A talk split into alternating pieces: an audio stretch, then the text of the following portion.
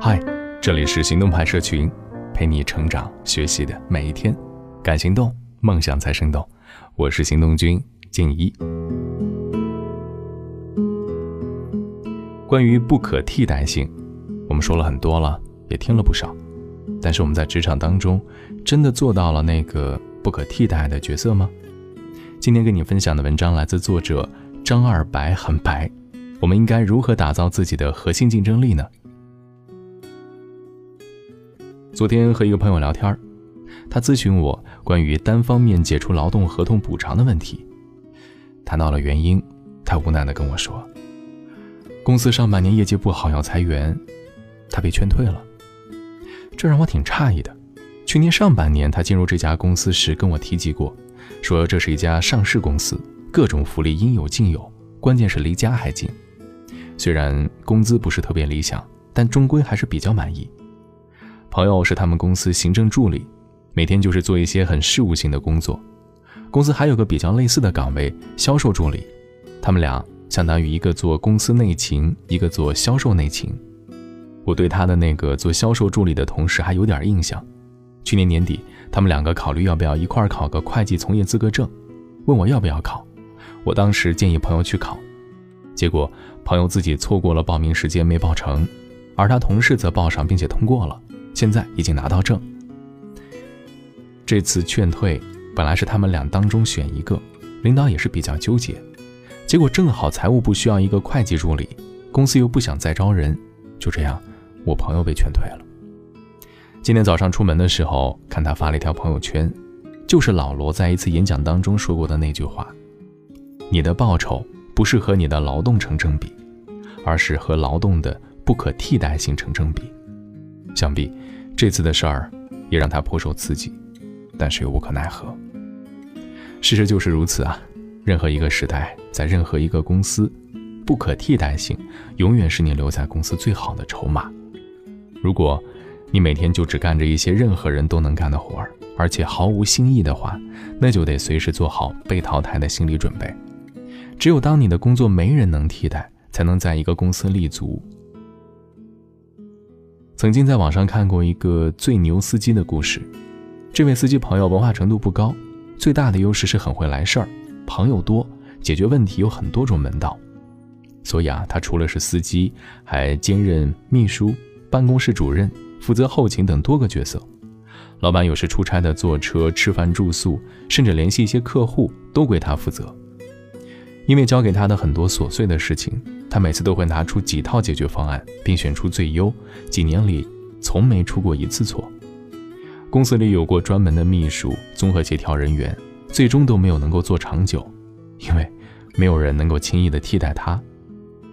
有时候你很难相信，这位司机说过这样一句话，他说：“在一个公司里，你的工作没人能代替，你才能算是基本立足了。”而想要变得无可替代，有两种方式。一种是做别人做不了或者不愿做的事儿，一种是把人人都做得到的事情做到卓越。前段时间家里堂弟高考完，准备填报志愿，关于专业的选择问题来问问我的建议。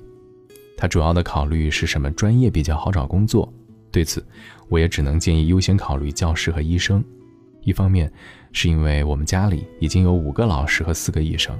另外，还因为四年后这个社会的技术能发展到哪一步，谁也无法预测。或许到那个时候，很多工作岗位都被机器人替代了，而教师和医生这类岗位，无论如何还是有一定的不可替代性。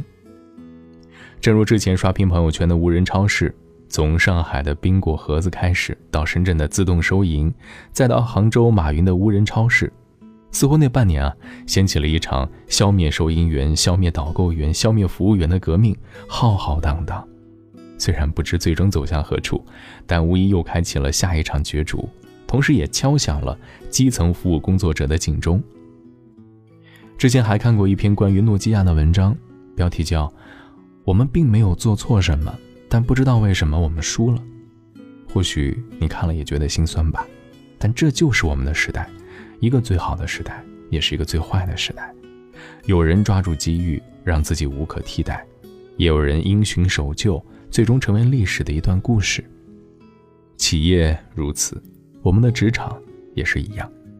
公司里那些按时上下班、工作认真努力、按时完成任务、不出错也不突出、默默无闻的人，当危机来临，为什么就变成了可有可无的人，进而被替换掉？其实说白了，就是因为你做的这些事情谁都能干，你缺少不可替代性。眼下被放大的匠人精神，其实就是一种让自己变得无可替代的方式。像六十年专注做寿司，五十年专注蒸米饭这类的事情。一般谁愿意做啊？即便做了，又有多少人能坚持一辈子呀？好了，既然认识到了这一点，就要避免自己在公司变得可有可无。从这样几个方面来做，也许能够事半功倍。首先，一定要培养一技之长，并且练到极致。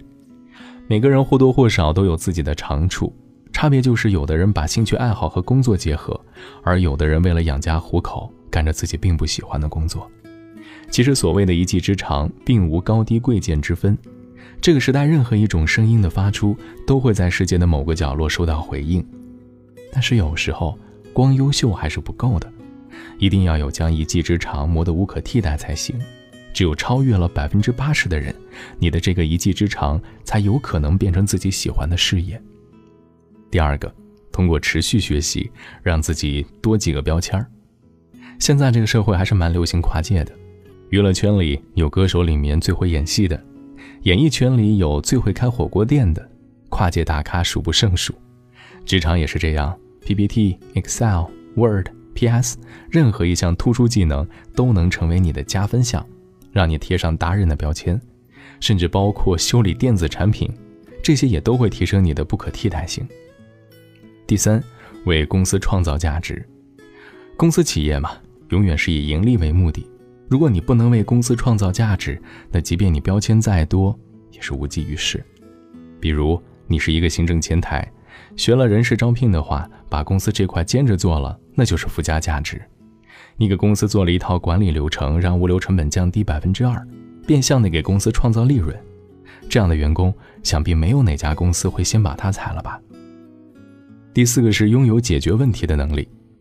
公司其实就是一个在不断产生问题、发现问题，然后解决问题的地方。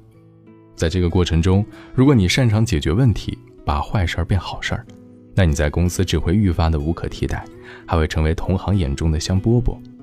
比如公司的公关危机，因为产品质量导致严重投诉、业绩下滑，在这每一项问题的背后都有机会和挑战，只会发现问题是没用的。关键，你得拥有解决问题的办法和能力。白岩松曾经说过：“一个人的价值、社会地位和他的不可替代性成反比。想要成为一个不可替代的人，就一定要让自己对他人有高价值，心甘情愿地为你付出成本。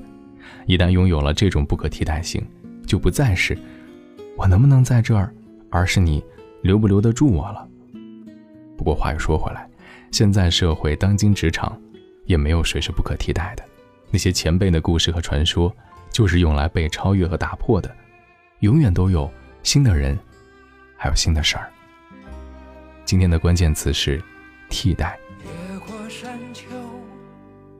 遇见十九岁的我，戴着一双白手套，喝着我的喜酒。他问我幸福与否。是否永别了忧愁？为何婚礼上那么多人，没有一个当年的朋友？我说我曾经挽留，他们纷纷去人海漂流。那个你深爱的小妞，嫁了隔壁的王某。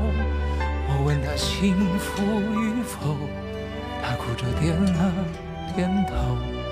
后来遇见过那么多人，想对你说却张不开口，就让我随你去，让我随你去，十岁狂奔的路口，做个形单影只的歌手，就让我随你去，让我随你去，逆着背影婆娑的人流。向着那座荒芜的山丘挥挥衣袖，越过山丘，遇见六十岁的我，抽着一根白手杖，在听鸟儿歌唱。我问他幸福与否，他笑着摆了摆手，在他身边围绕着一群当年流放归来的朋友。他说你不必挽留，爱是一个人的等候。等到房顶开出了花儿，这里就是天下。总有人幸福白头，总有人哭着分手。无论相遇还是不相遇，都是献给岁月的序曲。就让我随你去，让我随你去，去到六十岁停下的渡口。等着被一条小船接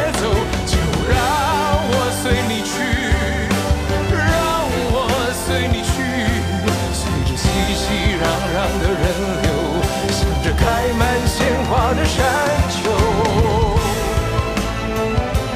挥挥衣袖。